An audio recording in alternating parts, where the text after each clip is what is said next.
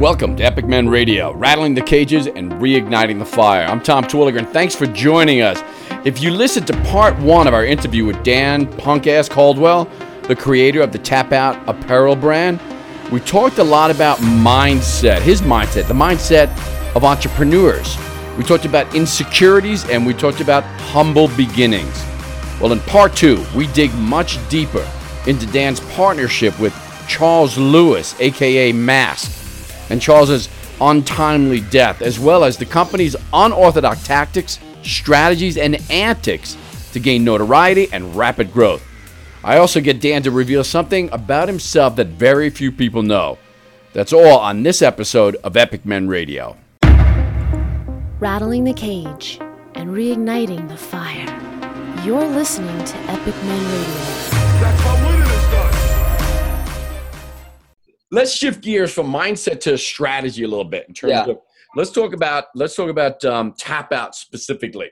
You started tap out some 10 odd years ago but not on your own. You had a partner. You started with a partner. Let's talk about how that emerged how that began that partnership and the initial growth of tap out along the way and and and where that vision came from man because i mean you guys did something strategically. I'm sure you did several things strategically, but one I can name and recognize immediately.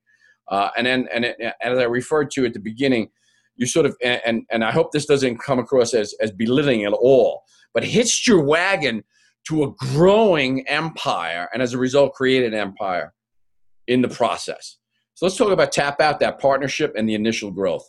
Well, we so we were both police officers at the time, and I thought I didn't know that. I had no Yeah. idea. Yeah, we were cops for several years, and Wow. and um, we both I kind of talked him into being a police officer, and we were good friends, being my partner, and we saw this this this Ultimate Fighting Championship in 1993, and we saw that first UFC, and we saw this guy Royce Gracie just take on like Mhm. four dudes and just destroy him. and they were all like twice as big as he was, and we said we need to learn how to do that, especially me because I'm like half his size and and you know I'm not the biggest dude in the world, and I'm, I would I was coming up, and I'm pretty aggressive officer. I was out there getting into a lot of stuff, and Mm. I was in some you know shootings and different things, and and so I was always busy. I was staying real busy. I was in a real active area of the city, and we had we were like the highest parolee rate in the county, and Wow. we were having a lot of problems. So I was I, I thought, man, I need to learn how to do this because up until then, you, even if you watch officers today, y'all watch videos and go,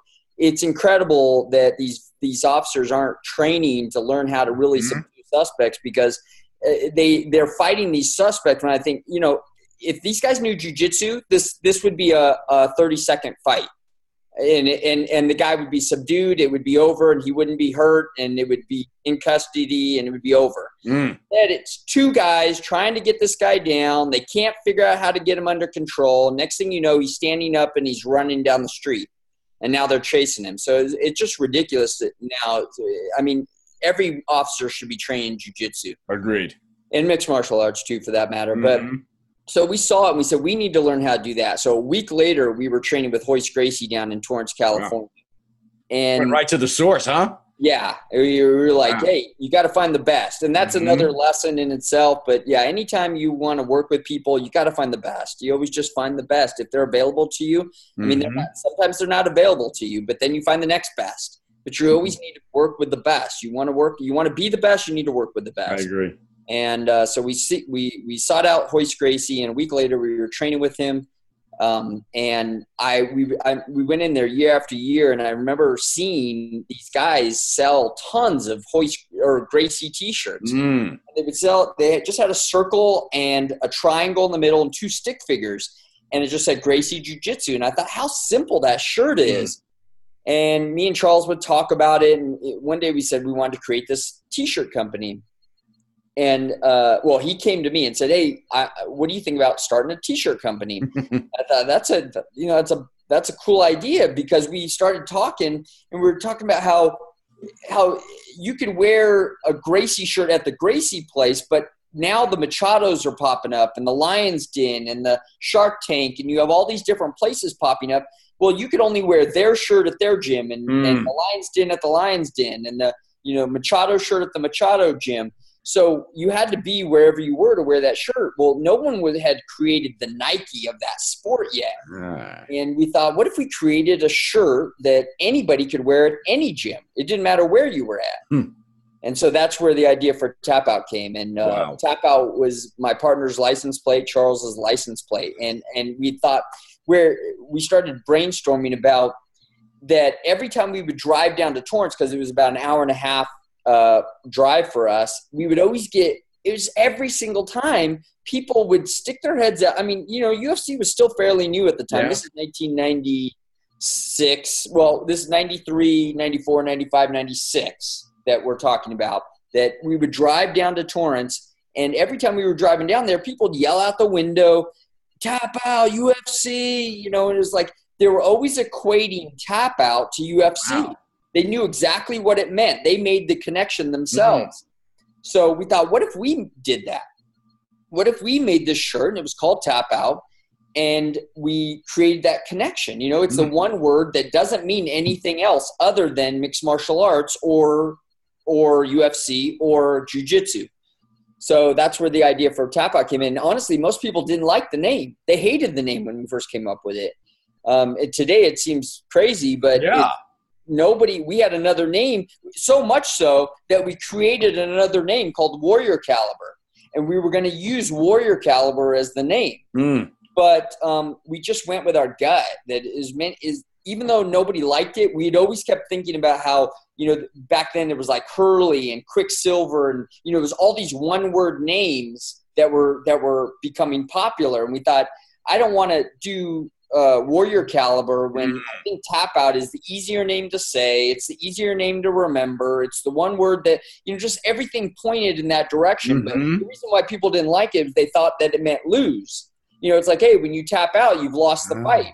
And we didn't think of it like that. We thought of it as I make you tap out and you lose the fight. Aha. That's that was our, but that's not what they thought when they first Mm. told. Now it's like you, even people I know that said that today, if you asked them, they would never admit it. They would, oh no, that was like, they would never admit it. It's funny when we talk to them sometimes but uh, we just kept we just kept we just decided we were going to buy some shirts we just Yeah. bought 12 shirts of each style and we started selling at these little small jiu-jitsu tournaments and i can remember setting up a three by three table and um, and putting up four shirts and a, ha- a beanie in the middle and a hat and just selling you know we'd sell them for 20 bucks a piece and just trying to make it and, and, and leaving with no sales you know like two shirts uh, and, and So how then- did, that had to be frustrating because I mean, it, it, it- obviously, what entrepreneurs are always looking for, particularly in today's startup market. I mean, startups here, startups there, and the ability to be able to pivot or change or, or or completely. Hey, you know what? I'm letting it go. When you put a few bucks into something, you can say, "Hey, it's not working. It's not resonating." But we don't know if it's resonating unless we're getting feedback from our audience or our potential prospects. When you leave, you arrive with 20 shirts. You leave with 20. I mean, did, did the doubts start to trickle in? How do you overcome that, man? Well, I think no, we didn't ever leave with twenty. We always left. you know we might have A Couple at- sales. well, first time you sell two, and then you sell five, and it's those little wins. You just Mm. if you're focusing, I mean, you have to control your focus. If you are focusing, and everybody, it's natural to focus. The glass is, you know, half empty. It, we can't help it. We're human beings. That's how we think. But if you if you make yourself focus and control your focus on what you did well, Mm. you'll you'll see it as a win. I mean, I could sit there and go, "Hey, we only sold two shirts," or I could sit there and say, "We sold two shirts." That's, I mean, it's Different for us. I can't believe that we were able to set up in here. We didn't pay anything to set up because Mm. the guy let us set up for free because he was being cool, and we sold two shirts. We made forty bucks off. You know, two people are actually walking around with our shirt on Yeah. next jiu-jitsu tournament you might even see one of those guys wearing one of our shirts that's awesome that's what we focused on and we just kept focusing on that Yeah. and eventually two became four became 12 became 50 became you know we were walking out of events with three five ten twenty thousand dollars Wow. All right. I mean, that, you know, again, that's such a clear mindset tool in terms of anyone. I mean, you put something out there, and if you, again, like you said, you sell it to one or two, you know, the first time we've gotten feedback on, on some of our programs, we do a lot of online training in the program. And the first time we got feedback, was like, what? Holy man, was that, was that recognition? Yeah, we could have sold millions the first day. It would have been wonderful. But the first time we sold one and then got f- direct feedback from that, man, it was the same kind of thing. We celebrated big time. We didn't focus on what we didn't accomplish. We focused on what we did. And that allowed you to, for the next time, to grow a little bit more and to grow a little bit more. What did it feel? Let's go back for a second. What did it feel like the first time you saw at a live event somebody wearing your shirt, man? I mean, it must have been like, hey, that's freaking cool. You know what? We, we thought we, one thing we really did well too is that we got past that stuff really quick because yeah. we started to get some television exposure and it was always oh that was cool but we are on to the next thing mm-hmm. so forward focusing that it was it was nice to see that on video in fact lots of times i don't even watch my stuff i i don't like to re like i haven't reread my part in that book yet mm-hmm. you know it's like i don't i did that and now yeah. i'm moving forward you know right. i'm always moving forward and and there's and and and I think it's I'm really self-critical too, so I don't like to read some something like that sometimes because I really tend to criticize myself and how I could have done better, and I don't like to get into that mode too much, and I know I'm like that. So I, I, I tend to just keep moving forward. I know I did it, and I'm excited that I did it. When you bring up that book and hold it up, I'm like, yeah, that was a good move, man. That was. I'm glad I got to be in that book. That's really exciting that I got to be in that book next to all those great people. Mm-hmm. Um, I, and and that's exciting for me. But if I go back and I live in that moment too much, I'm I'll I, I don't want to I'm, I'm I don't want to rest. You know, I don't I, I don't have no time to rest. I want to just keep moving forward. You know, that's another great point, listeners, because here's one of the things that happens is, you know, as soon as we start to celebrate, again, Tony Robbins talks about this, that, that truly successful people ponder. They don't necessarily celebrate in that respect. So when going back and reading it, there's a certain satisfaction from that that can ultimately cause stagnation. When we start to celebrate too many of these, yeah, we got to recognize those victories. We have to use them to empower the next victory. But you're right, Dan. And, and guys, it's the same thing. If every time I competed as a bodybuilder back in my heyday, bam, I would always look at it as, as a critique. It didn't matter if I won or lost. It was like, okay, what did I do right? What could I have done better? How can we change it for the next time? Never went back and really celebrated. Yeah, we went out for a meal, but that was it. But it was like Dan, always what's the next thing? Always what's the next goal? Always what's the next objective? And as Rocky said, and you frequently say, keep moving forward, right? You got to just keep moving forward. So you and your partner started this uh, this this venture. And one of the things that you did that, and, and again, I, mo- I mentioned a moment ago, there was several things certainly, but one of the strategic things that you did, other than keeping the name, going with your gut in that respect, was making the name bold as hell. I mean, listen, Nike has a little swoosh, right? I mean, you've got these little, you know, Reebok has a little name here on the shirt. It's like, you guys were like, man, bold and big on these shirts. No one could miss them, you know, and not only that, but the fighters who were wearing them, they're wearing like the triple X and the freaking humongous. Tell me about that strategic move. Was that, was it strategic or just by chance? No, it was very strategic. In fact, um, and and it all came from we just didn't have a lot of money to market, and we knew that if we were going to get people in there wearing our stuff, that we wanted to make sure people saw them. And we we always amazed me how people would pay people, you know, a ton of money, mm. and, and, these sponsors would pay these guys a ton of money, and they'd have a little tiny logo over here on the corner. And uh, in fact, I think we influenced style at that time because uh, at that time everybody was doing a pocket hit you know a pocket logo and we decided because uh, and strictly because of our marketing in the UFC that we were going to do this huge logo on the front of the shirt. In fact, mm. so much so that people would call us and tell us, "Hey, can we please not get a big logo?" but it was the only way we were making the shirt. And yeah. they wanted a everybody wanted a pocket logo. You know, can you put the you remember when those shirts that would all have logos on the pocket? Oh yeah, absolutely. And at that time, that's how all shirts came. But we started to do center punch logos because for us it was about we were big comic book fans. Even to this day, I'm a huge comic book fan. I'm mm. a huge toy collector and comic book fan, and and so it was always about this like Batman logo on the front of the ah. shirt. And that's what you see. If you see tap out, that's what it represents. It, for us, it was our Batman logo, and uh, and then we started. And for our logo, for our shirts that were going in the UFC, we want to do this big, huge logo so people couldn't miss it. Mm. That's what that's what was so great about when we did those logos. Every time you watch UFC, you could not miss our logo. It was. Uh, it was. No, you couldn't. You couldn't. In fact, right in, fact, it was also on a few asses. I remember correctly. yeah. Yep. Somebody tapping out, his ass is sticking. It. There it is. Tap out right there. Yep. Man. Couldn't miss it. So let's talk about the connection. Let's talk about hitching that wagon because obviously um, the growth of tap out ran parallel in many respects with the growth of Uf, UFC and many of those fighters that you guys either sponsored or worked with or wore your logos along the way. So let's talk about that relationship just a little bit and how that played out along the way as far as you guys were one of the, the first sponsors of some of those athletes and stuff. Let's just share kind of some insights in that respect.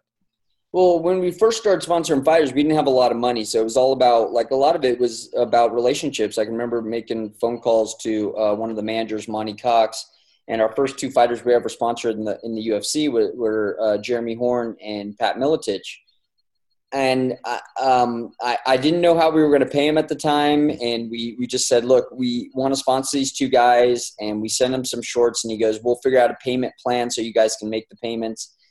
And I remember it was twenty five hundred bucks for both of them. Wow and uh, and that was on the high side. We ended up paying a lot less down the road. Mm. Um, that was our first one. We just didn't know any better. We didn't know where you know we didn't even know what number to he came. Sounds reasonable, yeah. And and so we paid him twenty five hundred bucks. And the the thing is, is they were getting paid twenty five hundred dollars to fight. So let alone so they're they're only making twenty five hundred dollars to fight, and the fact that they could wear logos and get a little bit of extra money. Yeah. Um, I don't know how the money got split up, but I know it was twenty five hundred dollars for both of them. Hmm and uh, Pat Miletich ended up winning the belt that night from Mikey Burnett, I believe, and uh, and Jeremy Horn actually lost to Wanderlei Silva. But you know, we, we were just so excited to have our clothing inside the UFC, and we didn't, you know, we we learned some of our mistakes there. Oh, we needed bigger logos. Nobody saw that logo. You didn't see it very well. They didn't wear the shirt at the end of the fight. You know, all these mm. things that you needed to change. Um, and so that's when we started, you know, you, you live and learn and you make yeah. some changes, but it was always about relationships with these fighters. I mean, we always told them like we were up very upfront with them. We're a new company. A lot of what people didn't know is that we were kind of this mouse in front of the flashlight for a long time because they would see us all over these UFCs mm. and they thought we were, you know, making hundreds of millions of dollars or something when literally we were living in condos and barely paying our rent. Charles was living on a on a air mattress inside, renting a room from this friend of wow. his. And we were, but yet we were all over this UFC. I mean, we went in 2006 when we finally took, took on our first private equity money. So we'd been in business like eight years at that point, mm. seven, seven years at that. And we took on our first private equity money um, we were I, I, was living in a condo at the time when i got that money. I mean i was i was barely paying my rent. I was i think i was taking a $2500 salary that i couldn't even pay myself all the time. And i went from that to overnight making a $30000 a month salary and you know putting a million dollars in my bank that mm. day so it was life changing that day when when that happened and and but that's how it happens you know we wow. were we were hustling that entire time seven years eight years of constant hustling never letting off the gas wow. and it's always about and i and i and i and I'm sure all those fighters feel like that too because we would talk to those fighters. They didn't have the money. They didn't have money. They were. I mean, we were sleeping in their rooms some of the times. Unfortunately, UFC was paying for that room. But we would go to these UFCs and not. We would. We got the money to got, get us there, but we didn't have the money to get a hotel room. And and so we would we would get we would sometimes sleep in the fighters' rooms because they would get these double beds, you know, because they just had to give them rooms and and they would um, we they were fighting that night, and we'd be sleeping in their beds next to them. was, you know, you know, it, do. It's fascinating because you know one of the things I was asked uh, just recently: How do you define an epic man? An epic man is someone who's living a sense of adventure, fighting the right fight, rescuing a beauty, and doing something for a higher sense of purpose. You were doing those things at the time. I mean, the adventure of it alone had to be incredibly exciting. Number one, you're experiencing this growth in the business, something you started. And like you said, sleeping in, in a fighter's rooms, being involved in this whole process, certainly part of the adventure was the characters that you guys built as well. You know, uh, your nickname, of course, Punk Ass. Your your partner had his own nickname, and you guys became. I mean, especially your partner. He had this look. I mean, he was a big guy, the whole hat thing. Tell me about how that real quick. And I know I, I'm keeping you so long. We'll probably break this into two parts because it's been so fascinating and so much to talk about. But tell me about again was it strategic or was it just you guys being who you were?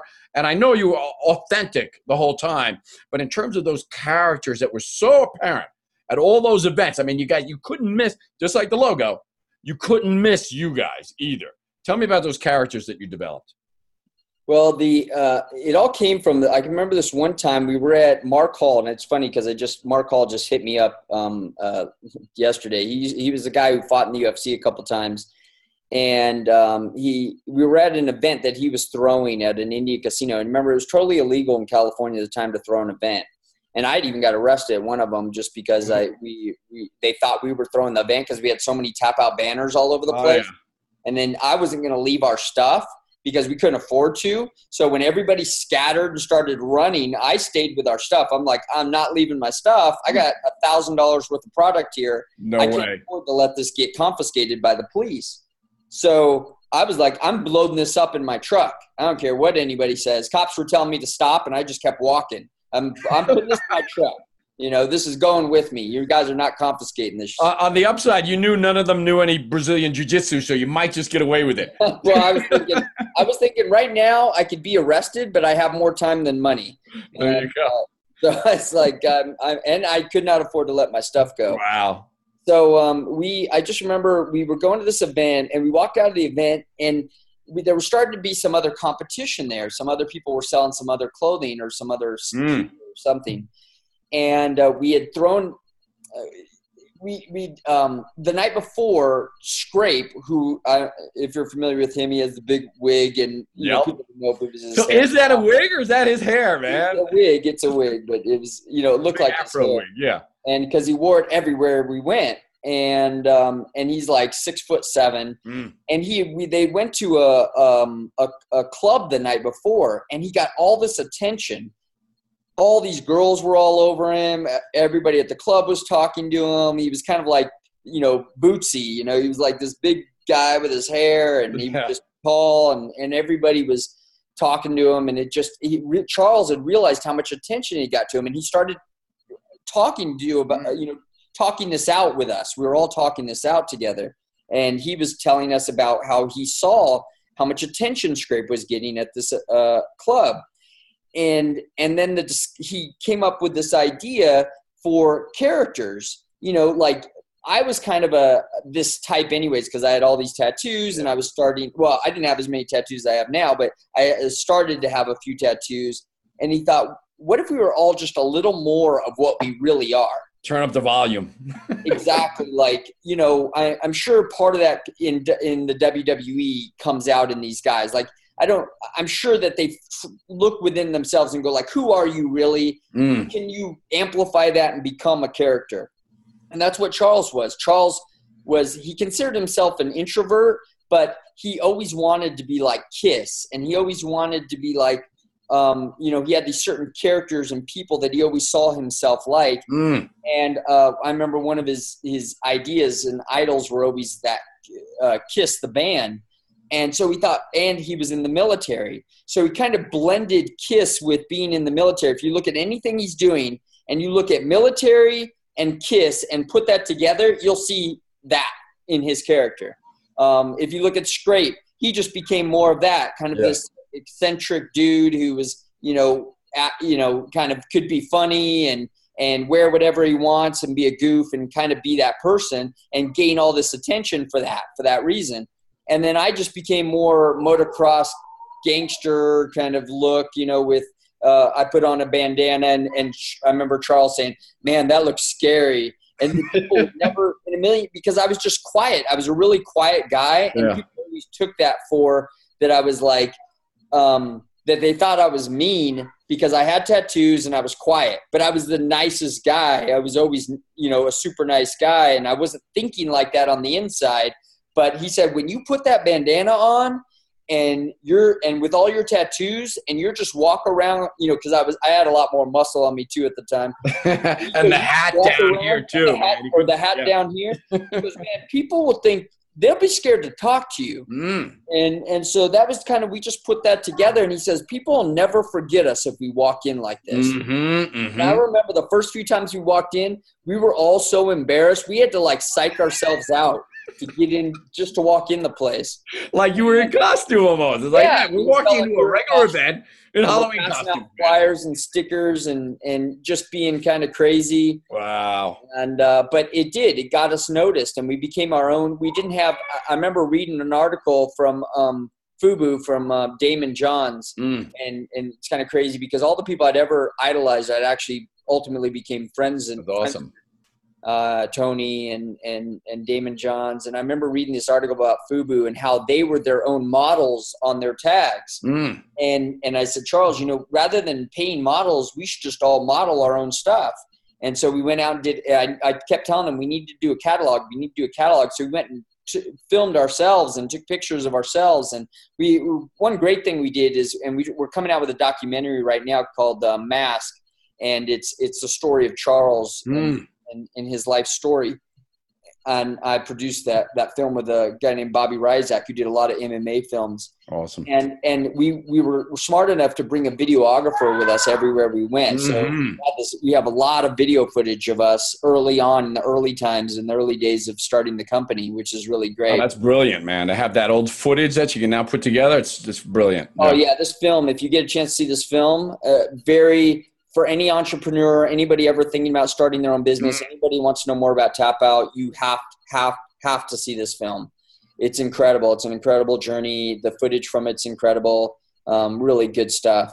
But um, you know, Charles was just he was my mentor. He was ten years older than I was, and I would always I was always looking up to him as my literally mentor. and figuratively. Right. Yeah. Yeah. For sure. He's six two, big, big dude, and uh, just a really good guy who knew how to deal with people and and gave me a lot of insight on dealing with people and how mm. to deal with people and how to become a better person and and um, and he and and and he had a lot of he had a lot of hangups too. And he would he would he was open about him. He said man he goes i gotta tell you dan you're a better guy than i am. Mm. you're you're i mean in a lot of ways he goes man you have a good family household. Your parents are good people. He goes you were brought up better than i was he goes, man, I'm, he goes, I'm, I'm screwed up in a hmm. lot of ways, but, um, you know, there's things I do right and there's things I know I do right and there's things I do wrong. And that's when I look to other people to how to get, how to do those things right.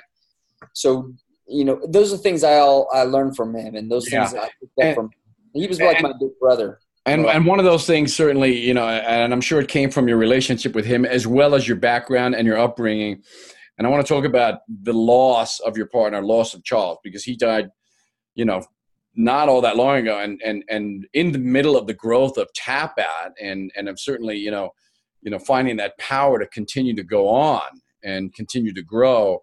Um, you have to really dig deep, I would assume. And for those who are listening, that uh, you know, he, he, well, tell them the story about it because it's number one sad, but it also is a is a uh, a real testimonial to having and finding the courage to continue on even after great loss. So share share that story a little bit, and then we'll start to wrap things up because I know you got to get back to your family, brother. Well, um, what happened was in 2009, uh, in early 2009, we were in Ohio for the uh, what's the uh, the Ar- not the Arnold the Arnold yeah, Ohio would be the Arnold Classic. It was a right, bodybuilding event, Classic. right? Yeah. So we were in, in Ohio for the Arnold Classic. We had a booth there. And we were coming back that same day. I know we were coming back, and that day we were doing a shoot with Dub Magazine for the cover of Dub Magazine. Mm. And so we flew back. We did that shoot, and it was like it was uh, the second time we'd been on the cover of a magazine. We were pretty excited because it was a magazine that wasn't an MMA magazine. So the other time was an MMA magazine. This is uh, you know, outside of MMA, and we yeah. thought pretty cool. We're going to be on the cover of this magazine. And we did an awesome photo shoot. Great time filming with Dub. They filmed this incredible footage. Um, we some great shots out of it. We're going to do this great spread in Dub. And um, I remember that day. It was kind of crazy because Charles did a lot of things he never did that that I didn't were out of character for him in the way that when I went home, he decided to come by my house, and he never had done that ever. Mm. And uh, so he left. He was driving his Ferrari, and we did this shoot with his Ferrari, and I I had, I did my shoot with the Lambo and my Mercedes and my in my motorcycle, and he drove by my house, and we stood outside and and talked about just how far we had come. You know, just reminisced about the good times, standing, leaning up against our cars, going, "Can you believe we did this? We just did the cover of Dumb magazine. Man, we're we came back from Ohio. We're doing this great things. We just, you know, it wasn't that long ago that we had got some money, and you know, our lives were changing. We were mm-hmm. doing our TV show at the time. We had just um, finished our second season of our TV show." and we're you know our tv show was doing awesome and we're just like man can you believe we did everything we said we were going to do hmm. we said this great half hour talk um, 45 minute talk and and then he left and then he happened to go over to uh, Scrape's that night and talk to him too and right after he left Scrape's he went to the gym and on the way back from the gym um, a drunk driver uh, hit him and T-boned him and uh, spun him out and sent him into a pole and killed him instantly. And I remember the next day I was at the gym. This was late at night, like one in the morning, two in the morning, or something. And I was I woke up next morning, went to the gym early on. I was at the gym with my girlfriend, and I can remember getting a um, uh, a call from somebody or text from somebody who said, "Hey, uh, do either of you guys drive a red Ferrari?" And I said, uh, I don't. Um, that's Charles. Charles drives a red Ferrari, and he goes, "Man, I think he was in a bad accident over in Hunting in uh, in Irvine." And I said, "Oh man, no. Like, how do you know? Like, where you know where are you getting this information mm. from?" And he goes, "I heard it from uh, this guy Rob, who's a fighter, and uh, he's fought in the UFC before." And he said, "So." So I said, "Can you have Rob call me?" And so Rob texts me and he started telling me, he goes, Dan, I really think I saw this car, Charles's car, drove right by it, and he was in a bad, bad accident. I don't think he made it. And um, and I said, dude, I just walked straight out of the gym. Woo! I get, I, I don't even think I'm gonna get crazy like this. I'm sorry, man. Um, but um, I walked straight out of the gym. I got in my car and I drove as fast as I could. I don't remember the drive, and I was trying to call Scrape at the time, and for some reason he had drove up to San Luis Obispo that same night, mm. and so I get up to uh, I'm, I finally get a hold of Scrape, and he had heard the same thing, and he was driving, and I think Lorenzo Fertitta hit me up too, maybe Dana too, but the owners of the UFC mm-hmm. asking me for clarification on what was going on and and I was driving and I, I talked to Scrape and Scrape was driving. He says, dude, I'm doing 150 miles an hour down down the 101 right now. And I said, dude, you need to slow down. You got you're gonna kill yourself or somebody else. You need to slow down right now. And and he's like, I he goes, I've already been pulled over twice and I have two tickets already. He goes, I said, dude, slow down. There's nothing you can do by driving faster. Mm-hmm and I got to the office. I'm trying to find out what's going on. I remember finally getting a hold of um, somebody, and they told me that um, somebody at the uh, at the sheriff's office, and he goes, "I can't really talk to you about it. You know, you're not family." He goes, I, "I'm telling you." And I said, "I said, look, brother, like this is my best friend for the last 20 years. You got to tell me what's going on. Mm-hmm. Like I won't. Like I, I can't. I can't do any. I can't function right now." And you got to tell me what's going on and uh, he told me he goes um, yeah i believe it was your partner charles lewis and he was killed early morning in an mm-hmm. accident when his ferrari um, was hit by another car and uh, he hit a pole and it looks like he died instantly. And uh, he goes he did say he goes you know what though? He goes i do want you to know that i looked at his face and he looked like he was sleeping. He looked like he was very calm and he didn't he wasn't he didn't have this massive trauma at all or anything um, wow. He and I and I said thank I thanked him for telling me that, and I hung up and I had to start dealing with it. You know, I had to start dealing with what we were going to talk about. You know, I had press calling me and TMZ was calling and everybody and they're trying to find out what was going on, friends and family and stuff. So uh, it was just a nightmare for the next Oh, I can imagine. upcoming months and and i kind of part of me kind of I, we were still operating but i i was losing the interest in in doing this anymore because i built this company with my partner Mhm. it wasn't the same without him it was like you know it, just wasn't the same thing we had started this together we built this together it wasn't i know everybody had come you know everybody had said stuff like you know, I'd have people come to me and say, "But is it's a tribute to him to keep it going?" I said, "Yeah, but it doesn't mean I have to be there. You know, it doesn't mean I I don't. I, it's not the same unless I'm talking to my brother every day Mm. And uh, or my best friend. So I, so you know, it was uh, about a year later we decided to sell the company. We sold the company, and uh, and you know, but I still continued on as president, and I still, you know, I I love working for the company, but I don't. Those I just part of me didn't want to be in the day to day anymore. Mhm. Want, Mhm. I wanted to make some key decisions, but I didn't want to. I didn't want to be responsible for everything that happened in that company because I didn't. I didn't. I just wasn't with my my best friend. Yeah. You know, I mean, again, you know, finding that passion, that partnership. My wife and I have that partnership. I have that partnership with Travis Greenlee, who's uh, who's our partner on Epic Men, and uh, and it does. It helps drive the passion, the interest, the fun, the love for it.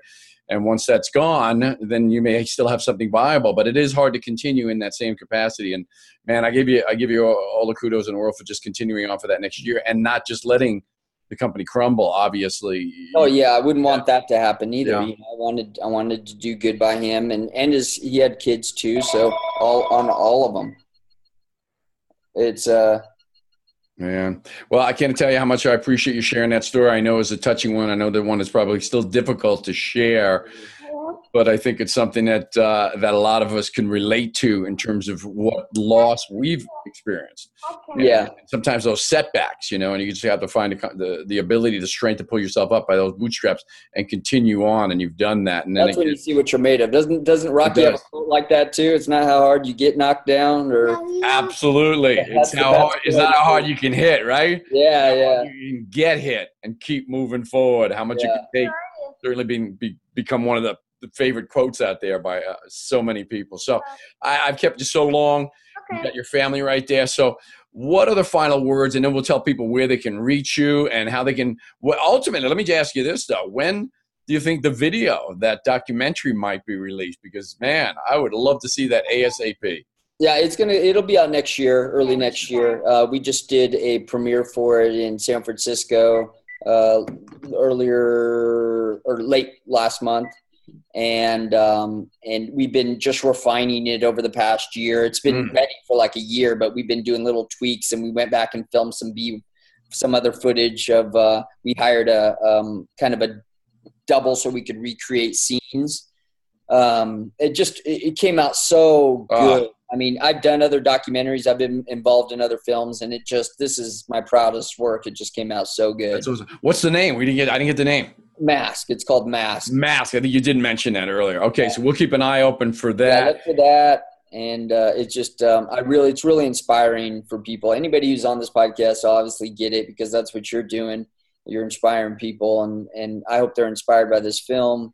It it um, it really says a lot about. It shows where our where we started and what he was dealing with. And there's some things even in that film that I didn't know about. We happened to get some recordings after he passed, Hmm. um, some recordings that he was making of himself. That he was talking to a recorder and telling some of his deepest, darkest stuff. And Wow. we use that as voiceover in the film, and it's incredible. It's so um, powerful. It's just, it really, really, you'll see when you see the film, you'll see what I'm talking about. That's extraordinary. And the last thing I'd ask would be, where did you uh, uh, the, finding the, the the foresight to have a videographer or someone filming what was happening? Because obviously, you guys were wrapped up in the growth of the business and and and the adventure. You know, at all these events, selling T-shirts and and the entire thing. To have the foresight to have someone there to videotape that, so you now have this material. I mean, that's just Yeah. Pretty extraordinary. I, I think that just came from we knew early on that video was going to be a big part of it. I was talking to Charles about making videos that we wanted to. The idea was, and we did this for years. Um, we made a we made two videos that if you ordered $99 of stuff, we would sit, give you this free video. And on Mm. the video were like a bunch of skits and different, we had, we had, uh, um, we'd contact a lot of promoters. Like a lot, remember a lot of these fights were underground at that time. So we were Mhm. Promoters and we would ask them for one fight from their show and we put like five different fights on this tape. So from all different events. So there'd be like a king of the cage fight a super brawl fight a, a, a, a, a neutral grounds fight and they would all be on this one tape. Mm. but in between it would be all these little skits and all these this stuff that we do is craziness. If you ever get a chance to see one of these videos they're, they're insane. I love it. uh, and we were just we were just having fun building our characters. We were trying to create this kind of mystique. Uh, we, we saw a lot of value in the, what was going on with the WWE at the time. Mhm. Not that because we saw that we could bring that to what to a sport that was real. You know, so you had real fighting. Mm. You had kind of the entertainment of this.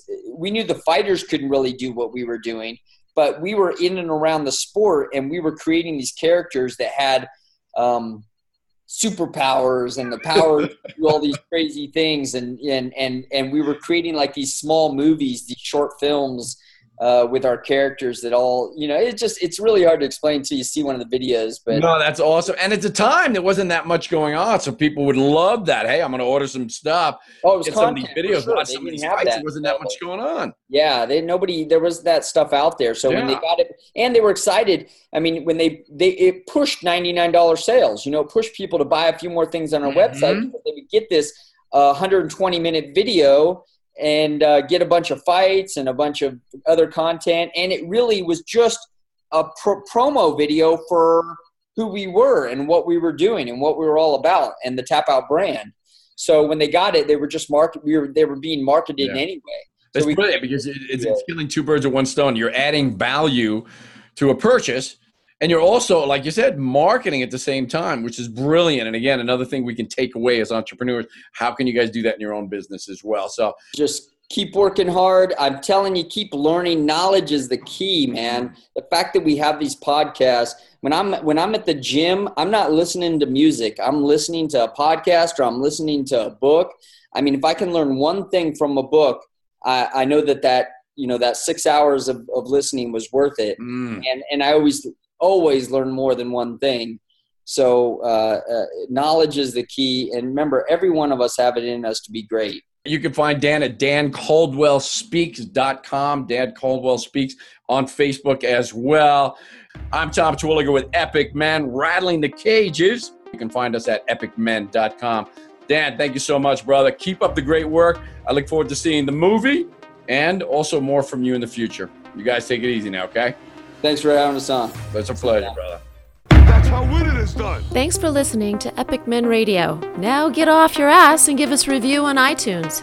And make sure you subscribe to and share Epic Men Radio with other men in your tribe so no one will ever miss a single empowering episode. You can also find us at epicmen.com.